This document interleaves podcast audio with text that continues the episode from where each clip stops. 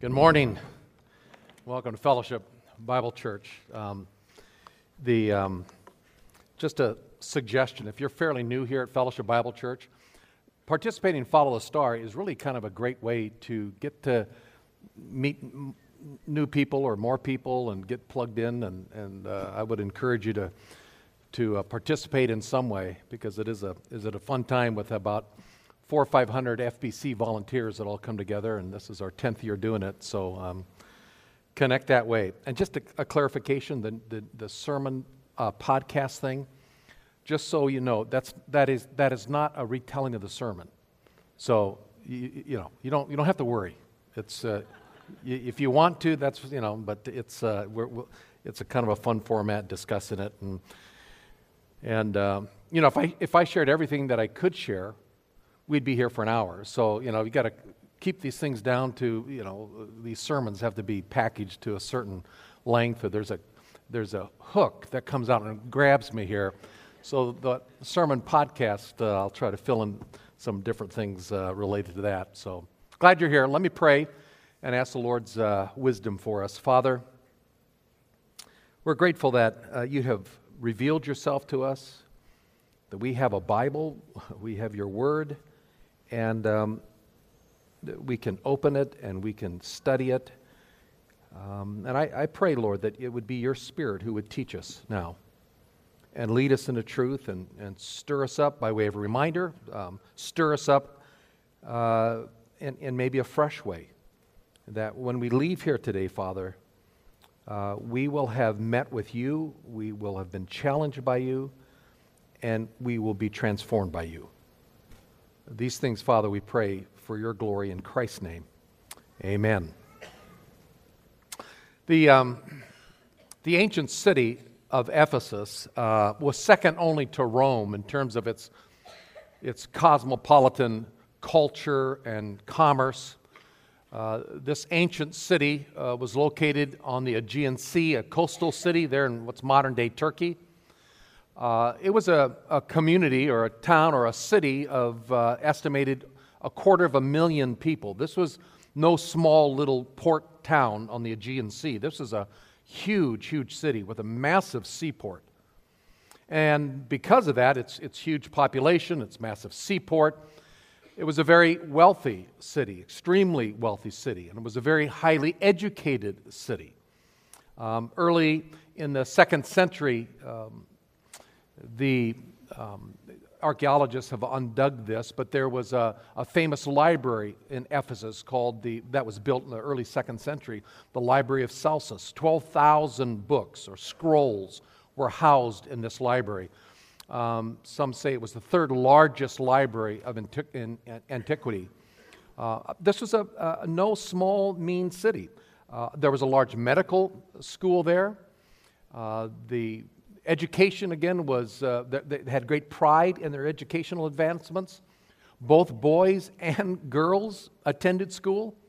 They studied history and math, astronomy, and philosophy. Ephesus had been the, the hometown of a famous philosopher of the 6th century BC by the name of Heraclitus. And so they prided themselves, this is the home of Heraclitus, and so they studied philosophy, they studied the arts, there was a massive uh, theater uh, in, um, in Ephesus. 25,000 people could sit in this arena. And so they, again, prided themselves in their arts and their philosophy and their history, a highly educated city. But the thing that the Ephesians probably prided themselves the most in was what was labeled one of the seven wonders of the world, and it was the temple to Artemis. This is a, artist's rendition of that. It was also, the Romans called it the temple to Diana. Uh, this was the center of cultural and religious life in Ephesus. Um, it was the largest, uh, at that time, largest structure uh, in all the world, surpassing buildings in Rome. And so, again, great pride. But the center of this worship, this cultic worship of Artemis, uh, it was a very a very deviant, evil, wicked, uh, cultic practice. Thousands of temple prostitutes were employed. And so it was a, a deeply uh, wicked, um, evil uh, center, cultic center. But this was the center of their religious and oftentimes social life. In fact, someone told me after the first service they had been uh, to this, um, uh, to, to Ephesus a couple years ago, and they said there was a hidden tunnel from the library of Celsus that led to the brothels, all branch out into brothels in Ephesus, um, all generated by the cultic worship of, uh, of Artemis. It was a, a city that the Apostle Paul visited on his second missionary journey. The book of Acts tells us that. And he started a church there. He brought the good news of Jesus, and a church was started, a Christian church was started in Ephesus. Now, as we understand in terms of the history of the early church, when the Apostle Paul died, John, the disciple of Jesus, the Apostle John, moved to Ephesus and uh, was the, the lead elder, was the lead um, um, spiritual leader of that church in Ephesus. In fact, tradition also says that he brought Mary, the mother of Jesus, with him because at the cross, Jesus said, Behold your mother. And, and tradition says that John took care of Jesus' mother. And uh, the tomb of, supposedly, the tomb of Mary and John uh, are in Ephesus today. And so John uh, was the, the key leader of that church. Um, and he comes to Ephesus and he, he writes the four, the three epistles and the, and the gospel that bears his name there in Ephesus the Gospel of John, and 1st, 2nd, and 3rd John. He was exiled to a little island uh, outside of Ephesus uh, called Patmos, and that's where he got the Revelation, the last book of the Bible. But he wrote the Gospel of John there in Ephesus. Now, what do we know about the Gospel of John? Well, it was an evangelistic track, it was an evangelistic treatise. Uh, we know that because the very last uh, chapter there, or, or uh, second last chapter, at the end of his gospel account, he writes, Therefore, many other signs Jesus performed in the presence of the disciples, which are not written in this book. But these have been written so that you may believe that Jesus is the Christ, the Messiah, the Son of God, and that by believing you'll have life in his name. So, John wrote this series of stories about Jesus. There are seven, actually eight signs that, G- that John wrote about. And he said, I could have filled this book with many other signs that Jesus, but I've included these signs so that as you read about Jesus, you'll come to believe that he is the Messiah, the Christ, the Son of God. And by believing, you'll have life in his name. So John wrote this book as a, the- as a evangelistic treatise to point people to Jesus. Now, that's how he ended the book. He began the book, very interestingly, in chapter 1, verse 1, with these words In the beginning was the Word, and the Word was with God, and the Word was God. Now, what makes this opening introduction so interesting is three times he uses that word, word. And the Greek word is logos. You may have heard that. We get a word logic, logical, logos. The, the Latin word is ratio, ra- rational. Um, and three times, John uses that word in his introduction. That's a common word. Um, typically, it's translated in the New Testament as, as um, you know, the, the, the, they spoke the word to them, or the word of the Lord came, and it's just a, a communication um, he spoke to them. But three times in the opening verse, John uses logos. Why? Anything significant about that? Um, I mentioned that in Ephesus, uh, they prided themselves in uh, their, their traditions, their philosophical history and heritage that in the 6th century BC, a famous philosopher, Heraclitus, came from Ephesus. Heraclitus um, uh, popularized this word logos. In fact, um, he uh, wrote about the logos, he philosophized about the logos, he uh, was crit- criticized and critiqued about the Logos. Heraclitus, this pre Socratic philosopher, even to this day, is still viewed um, as a famous philosopher. In fact, possibly the father of philosophy of all time. People still study Heraclitus. In fact, there's a professor over at St. John's College in Annapolis. Uh, she might be professor emeritus now, uh, Eva uh, Brann, who in 2011, not that long ago, wrote a book entitled Heraclitus and the Logic and the Logos. So people are still writing and debating and studying Heraclitus and the Logos. It was very, very popular. Again, the Ephesians prided themselves about Heraclitus because this idea of Logos had taken uh, the ancient world by storm. The Logos, it was viewed by Heraclitus, was, um, and, and, believe me, uh, I don't have a clue what, I, what I'm talking about on this stuff. I, I, I to read a little bit of Heraclitus, I tried to read a little bit of uh, Eva Brann's book. I'm a farm boy from Nebraska, all right? I, it, now, some of you might pick up on this. In fact, some of you may have studied Heraclitus. But as I understand it, Heraclitus uh, popularized this idea of logos by saying it is, it is everything that makes up the universe. All things happen according to the logos.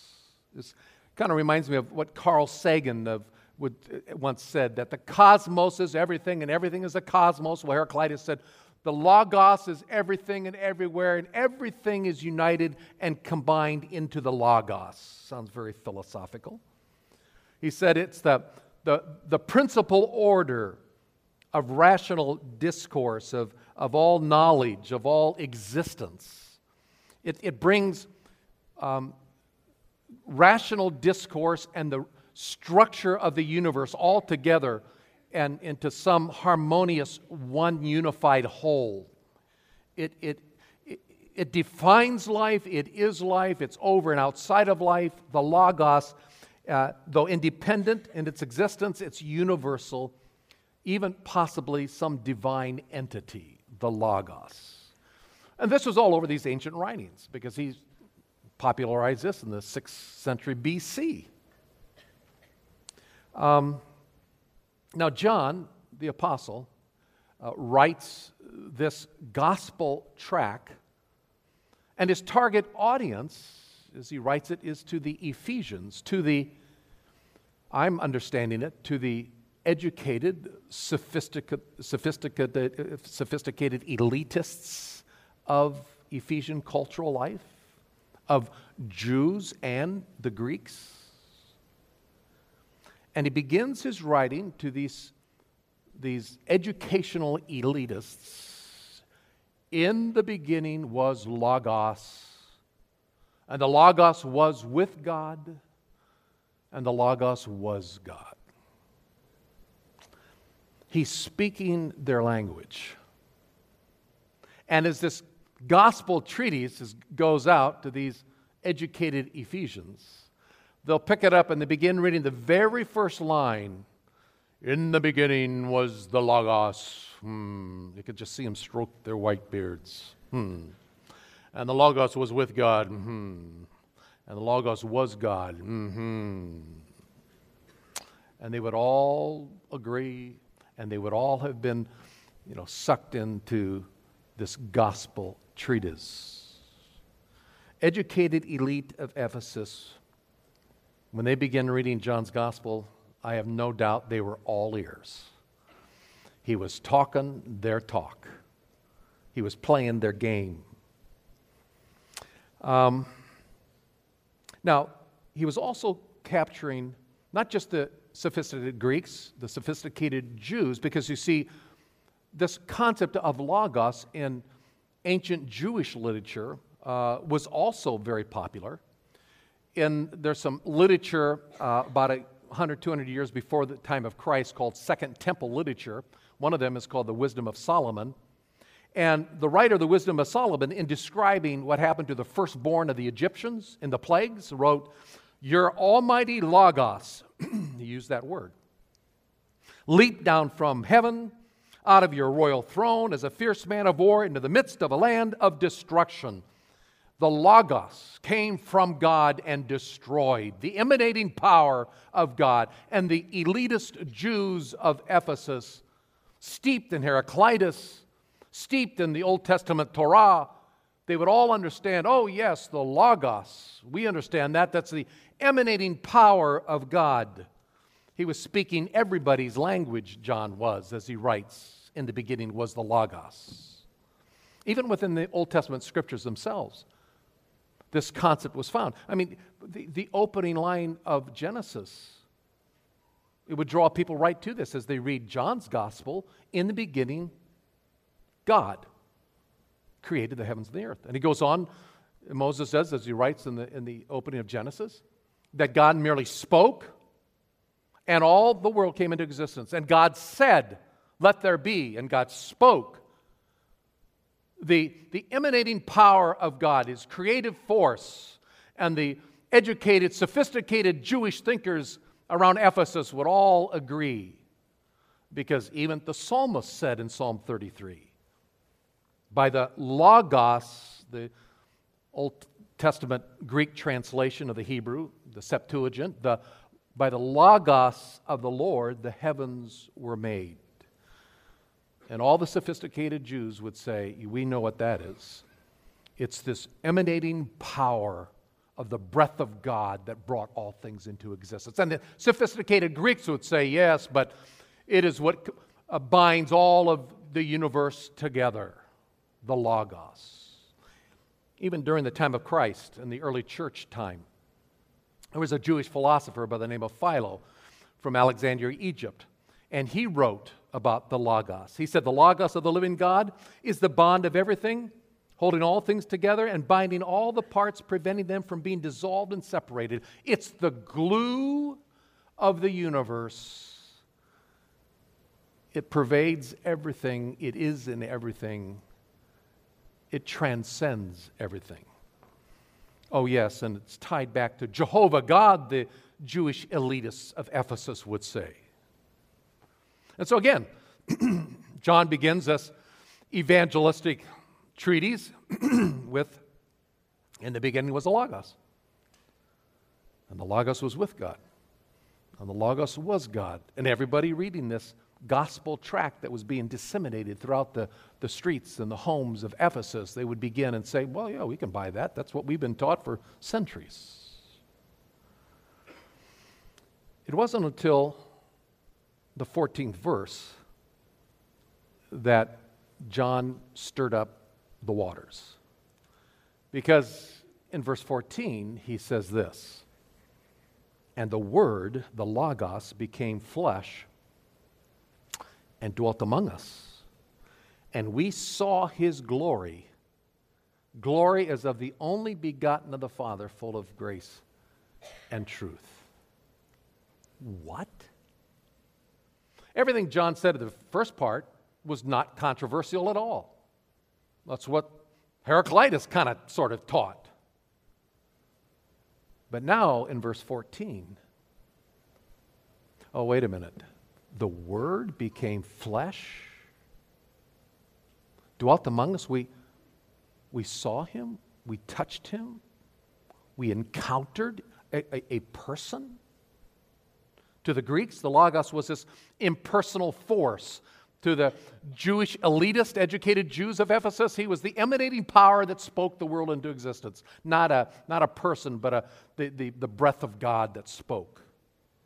And John now comes along and says, Let me tell you who the Logos is. It's a person, and his name is Jesus.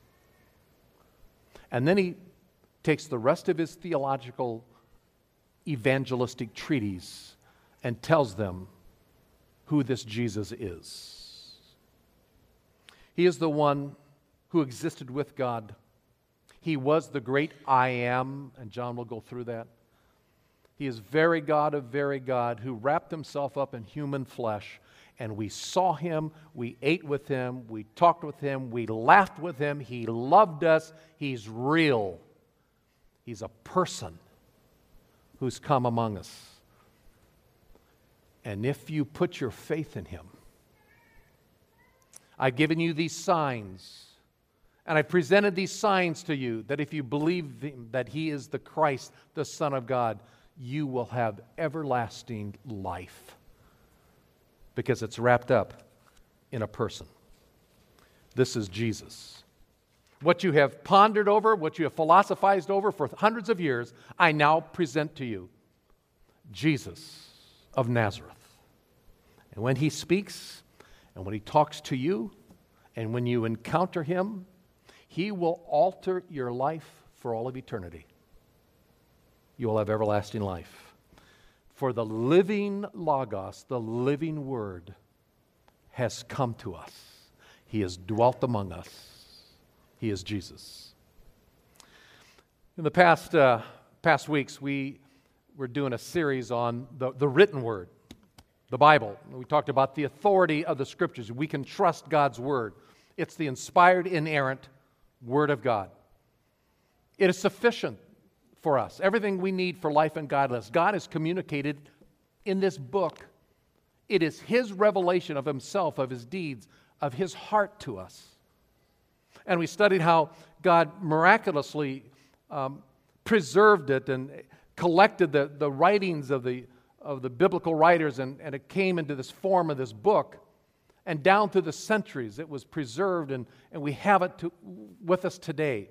So that when we pick up this word, it is the word of God. We can trust it. This is no ordinary man made book, it is the word of God. Well, in the coming weeks, through this month and into December, I want to share some things about the living word the Logos who became flesh and dwelt among us, and some of the things that he spoke to us. When the living word speaks, it transforms lives. And I'm not going to talk about the, the big passages like the Sermon on the Mount or the Upper Room Discourse. I'm going to talk about those little uh, phrases that Jesus might have thrown out to a person, maybe they're the only ones that heard it. Um, statements that he made that forever altered a life. And so, over the next weeks, that's what we're going to be focused on. When the living word speaks, it transforms us. Now, I want to share two takeaways from John and his gospel treatise. Two things that stuck out to me. And the first one is as John wrote this gospel treatise to this very um, sophisticated, educational, wealthy, elitist class of Ephesus, these Jews, these Hellenistic Jews and Greeks, he had one message to communicate, and it was Jesus Christ. John's number one goal was to communicate Jesus. He knew that the one thing that this great city of Ephesus needed in all their arrogance and all, all their um, accumulation of, of wealth and glory and fame and historical um, achievements, John knew that this city needed Jesus. The most important thing that John could offer people was Jesus, and that's what he wrote about. He wrote about Jesus. And nothing has changed in 2,000 years what your family members need, what our neighbors need, what our community needs, what our nation needs is Jesus. It's nice to get, say, good information about smart finances so that we can pad our portfolio and, and live comfortably in retirement or whatever. You know, it's nice to, to get information about finances. It's nice to have proper information uh, politically, to be politically informed, so we make right choices at the polls. It's nice to, um, to be aware and have, make right choices relationally, so we um, marry the right people and we, we enjoy the right relationships that don't drag us down. You know, it's, it's good to have right choices in these things of life. But you know, you can make the right choices financially and go to hell. You can make the right choices politically and go to hell when you die. You can make the right choices relationally and you can go to hell when you die. Because you see, if you make the wrong choice about Jesus, you end up in eternity in hell. That's what the Bible says. And John, as he writes his gospel account, as educated as John himself was, he could, I'm sure, hold his own in any forum in the ancient city of Ephesus. But when he sought to, to communicate the number one thing that the people of Ephesus needed to hear, it was about Jesus. That he was God who became man, who took upon himself the sin of the world, and he died in our place. He was our sacrifice to satisfy the righteous God's judgment against sin. He, the great I am, who existed before all things, became flesh and blood and dwelt among us. He was the Lamb of God to take away the sin of the world. And only through a personal relationship with Him that comes about by faith and faith alone can we have the absolute assurance that when we leave this earth, we go to heaven because Jesus did all the work. And John knew that that was the one compelling story that people needed to hear. John's goal was to communicate Jesus. Because you make a wrong choice about Jesus, and there's eternal consequences. The second thing that I appreciate about this beginning of John and, and his mindset and how it was working is that John proclaimed this good news, uh, this word about Jesus, in a very reasonable, palatable way. He communicated Christ creatively.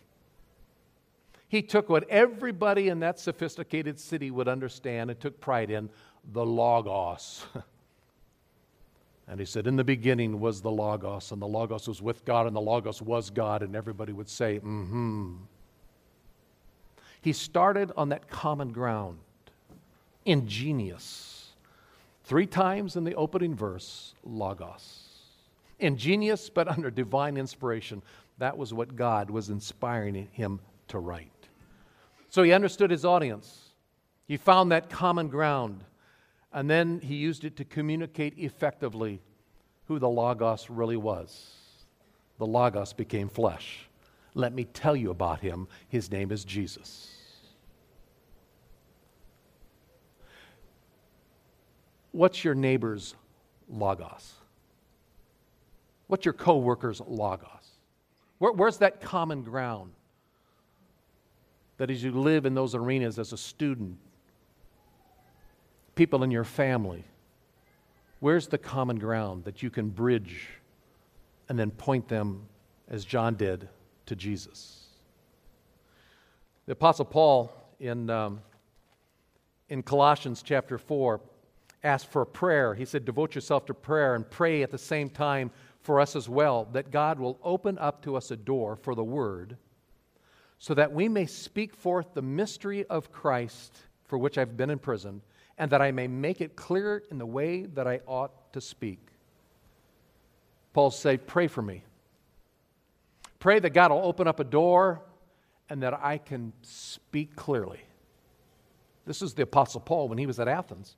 Oh, I see you have a, a, a, a temple to the unknown God, an idol to the unknown God. Hmm. That which you worship in ignorance, let me tell you about him. And he found that common ground and he bridged it. What is your neighbor's, your coworker's logos? Where can you find that common ground and then point them, as John did, to, to Jesus? I was uh, flying back from a conference uh, some time ago, sitting next to a, a businessman. Uh, he was heading home after a busy week, and, and so you kind of gauge the conversation. He was willing to converse, so I'm always willing to talk. And, uh, you know, you go through the family and you know, you know, grandparent kids and different things and where were you from and you know and all these things. Who, you know what's your favorite team or you know sports?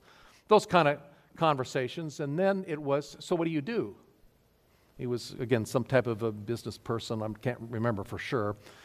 A scientist of some sort or something. And then what do i do? Well i, I, I pastor a church. I'm a, I, I pastor a church you know. And he did not have a, much of a church background at all. So he was intrigued. Now, that could have shut the conversation right off there. But he kept pursuing it. Oh, okay. So we began to talk about what I did, and, and the bottom line was I began to point to Jesus. What I get to do is tell people about who Jesus was. And I asked him, Have you ever studied much about who Jesus Christ was? Knew he was a real person, historical person, but that was about the extent of it. So I had the opportunity to take it a step further and talk about, well, you know, he claimed to be God. Uh, in fact, he, he said he was going to die, and that three days later he was going to rise again. And historically, we believe that there is an empty tomb, that he really is alive. Have you ever considered who Jesus is? And I said, we really have three options. He, he could have lied about all that, this man Jesus. In fact, you know, maybe just to get a following, he just he knew he wasn't God, but he just lied about it. Or maybe he was, worst case, he was a nutcase. I mean, he really thought he was, and he wasn't. He was, you know, detached up here some way. Or maybe he really was who he claimed to be. And maybe there really is an empty tomb outside of Jerusalem. And maybe for 2,000 years, this story about Jesus, maybe it is true. Have you ever considered who Jesus really is? And the guy very honestly said, You know, I never have. I told him that little statement about Jesus being a liar or a lunatic or who he was claimed to be was written by an author from England by the name of C.S. Lewis. Oh, he had heard of C.S. Lewis. I said, Have you ever read his book, Mere Christianity? He said, No, no I never have. Would you be willing to? Yes, he gave me his business card. And uh, I bought it. I, I didn't trust that he might go buy one. So when I got home, I bought a copy, sent it to him. I don't know whatever happened, if I'll see him in heaven or not. It was just a conversation. He didn't get on his knees in the middle of the plane and give his life to Christ, you know. But there was some seed sowing. There's seed sowing. Have you ever considered the claims of Christ? That's what John was doing. He found that common ground. Let me tell you about the Logos, that is everything, was everything, is God and, and is light and life and all this and everybody. Eh, but let me tell you who he really is. The Logos became flesh. I know who he is because I talked to him, I walked with him, and he loves me. His name is Jesus. Let me introduce him to you. In our conversations with folks, you see what this world needs, what this community needs, what the nation needs, what this world needs. They need an encounter with who Jesus Christ is. And, folks, if you know Jesus, if you know him as your personal Savior, we've got the answer and the solution to the brokenness of this world. All we have to do is tell them about Jesus. We don't have to answer all the scientific questions of the problem of evil and suffering. And I, okay, yeah, it's a mess. But, but have you ever considered Jesus? You know who he is. How are we doing in sharing the good news of Jesus? And are we able to do it creatively? Here at Fellowship, over the years, we've shared things like the good news, bad news, little tool that we can share with people. Uh, two points, two verses, two illustrations or the bridge illustration. Um, and we've gone through that various times. This morning, I just want to walk you through something else, a little, little presentation that you can use to point people to Jesus. It's three circles and four arrows. The first circle begins with God's design.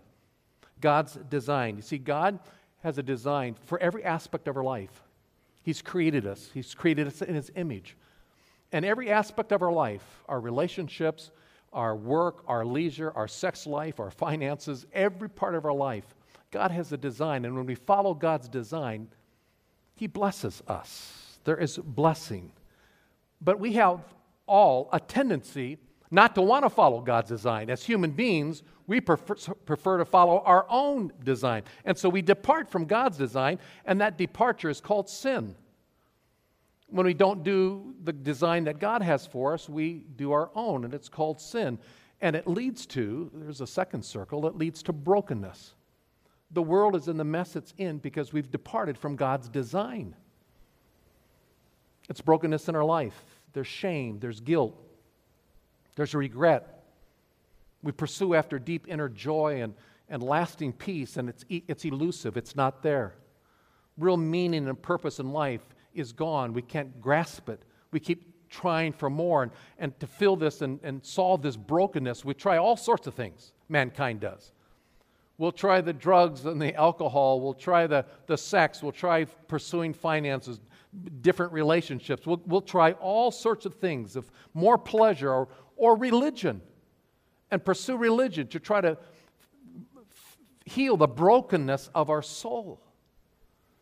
But you see, God has designed only one way that that brokenness is going to be solved, and that's the third circle. That's Jesus. Can I tell you about Jesus? Can I tell you how, how he was God and he left his throne in glory and he came to this earth, the Bible teaches us, and he came to deal with the issue of sin? Yeah, he died as a sacrifice to pay for our sins, and he rose again on the third day. And anyone who puts their faith and trust in Jesus Christ out of their brokenness as they trust in Christ and Christ alone, and that's the free gift the free gift of eternal life. We're restored back to this relationship of God's design in our life. Doesn't mean everything in life goes perfectly from that point on. No, bad things are still going to happen. But internally, everything we have for life, for joy, and abundance of eternal life is now met in Jesus. We are restored back to this relationship with our Creator through His Son, Jesus Christ. And it's all because of what He did would you be willing to put your trust in Christ today? And see, folks, you're sitting at a lunch counter with a friend and you've got a, a napkin out and a pencil and you've been, you've been going through the circles and the four arrows. It's very simple because God has a design for your life. But when we don't follow that design and do our own, it's called sin. And that leads to, well, the mess that we're in. It's called brokenness. And we try to solve that brokenness in so many ways, but there's only one solution, and that's Jesus Christ. Let me point you to Jesus. Let me tell you about him. Have you ever considered who he was? He offers the free gift of eternal life because he's dealt with the issue of sin. He paid for our sins on the cross. He offers full forgiveness and eternal life to all who will simply put their faith in him. Believe on the Lord Jesus Christ, the Bible says. God so loved the world, he gave his only begotten Son, that whoever believes in him will not perish. I'm asking you not to do anything. I'm not asking you to clean up your life. I'm not asking you to try to obey the Ten Commandments, make a commitment, write it down, join a church, get baptized. I'm just asking you, do you believe this? Is Jesus Christ the only way to heaven? Will you put your eternal destiny and trust in him? And the moment you do, you're restored back into a relationship with God and his design for your life. Um, it doesn't take very long to share the good news. John spent about 21 chapters writing a theological and really evangelistic treatise of the great I am, Jesus. He laid out the signs of who he was, and he concluded, I've written these things to you. I've could have included many, many things, but I've included these signs so that you will come to believe that Jesus is the Christ, the Son of God, and believing you'll have life in his name. And folks, is that not why we're still here on earth and not in heaven? So, one thing we'll never do in heaven it's to draw three circles and four arrows and tell someone about who Jesus is. We can only do that here. We are called, as Peter says in 1 Peter chapter 2, to proclaim the excellencies of him who called us out of darkness into his marvelous light. As this holiday season approaches, the times of Thanksgiving, you know, uh, Christmas, there's all sorts of opportunities to find that communication bridge, to find that, that common logos that we can connect with. The holiday season can be some of the most difficult times for people. Memories of a loss of a loved one, or just the pain of a family that's um, dysfunctional or whatever. And there can be an easy transition to say, I know that must be very hurtful. Can, would you mind if I told you about someone who's, who's changed my life? Did, have you ever considered Jesus? You know, God has a design for our life. Blah, blah, blah, blah, blah, blah. You just go through it. Um, the holidays are coming up. Opportunities with family members, with, with neighbors, with coworkers. It's a simple thing. And I keep thinking if John could do this, and the sophistication and the, the elitism of the day of Ephesus, and all their pride and hubris of living as an Ephesian. John just came and said, Let me tell you about the Logos. he was a person. Can I introduce you to Jesus? That's all we need to do. Introduce people to Jesus. You might be here this morning. And maybe in your spiritual journey, you're still wondering about eternal life. You may have some questions. Do you have it? Do you possess it? This very same John, in his epistle that he wrote in 1 John 5, says, I'm writing this so you can really know you do have it. You can know, and you can know today, before you leave this building, you can know beyond a shadow of a doubt that you possess eternal life. Because this eternal life is in a person. Jesus died for you, and he rose again, and he's alive right now. He is God who became man who took your sin upon himself, who was judged for your sin. He paid the penalty in full, and he now offers a free gift. And all you have to do to receive it is to believe that he's the giver of that eternal life. He died, he rose again. Do you believe it? You put your trust fully in him. In that moment, eternal life is yours. That's what John said. That's what the Bible says. That's the message that God said. And your broken world can be changed. The worship team sang earlier the song Brokenness. The words were, You are a Savior, and you take brokenness aside and you make it beautiful. You make it beautiful. And God wants to do that to everybody we encounter today. To take the brokenness of their life and He can make it beautiful and so we point him to Jesus. We point them to Jesus. And if we can do it creatively, all the better. Would you bow your head, please? And Father, I would ask that if there is anyone here today who has yet put their trust in you, may you right now, as you so sovereignly and so graciously do, open their hearts Give them an aha moment, like I pray and hope that so many Ephesians did as they read John's gospel. That this Logos became flesh. His name was Jesus. He is the Son of God who took away the sin of the world. And by simple faith in Him, we have everlasting life. Thank you, Father, for conveying that to us in your book, the Bible making that alive in us through your Holy Spirit and giving us mouths to speak it to our friends and neighbors. And we'll leave it in your hands for your glory, the results. In Jesus' name, amen.